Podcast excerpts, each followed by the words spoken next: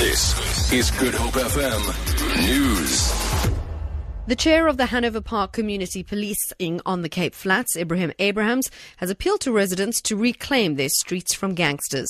There's been a number of gang related shootings in the area recently. In the latest attack, two men were shot and killed in separate incidents, and four others were injured this week. Abrahams says residents should work with police to make their community safer. My growing concern is if, if we are not going to unite as a force to fight crime, there will always be the shootings because so many times we need to, to see that if we work as a force, there's no way for these criminals to just do random things as they're doing now.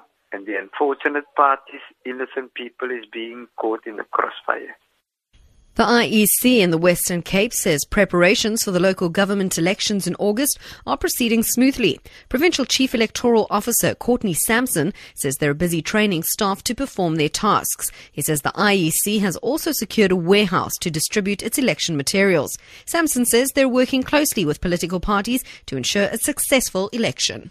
I think we're in a very good space at the moment. Uh, we're satisfied. We've had an election readiness workshop on Tuesday and Wednesday.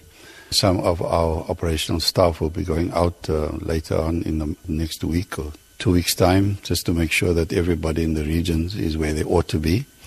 So I'm very comfortable with where we are.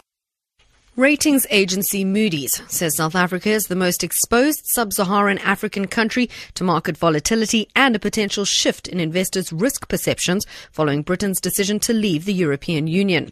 The agency says in a report that South Africa's current account deficit leaves it vulnerable to short-term capital outflows amid changes in investors' risk perceptions and appetite.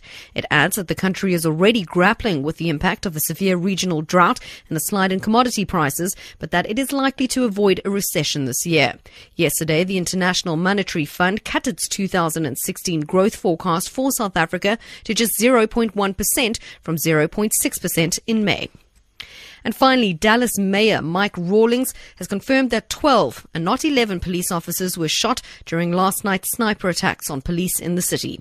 Five of the officers have died. The shootings broke out during a peaceful protest after two black men were shot dead by police in Louisiana and Minneapolis earlier this week.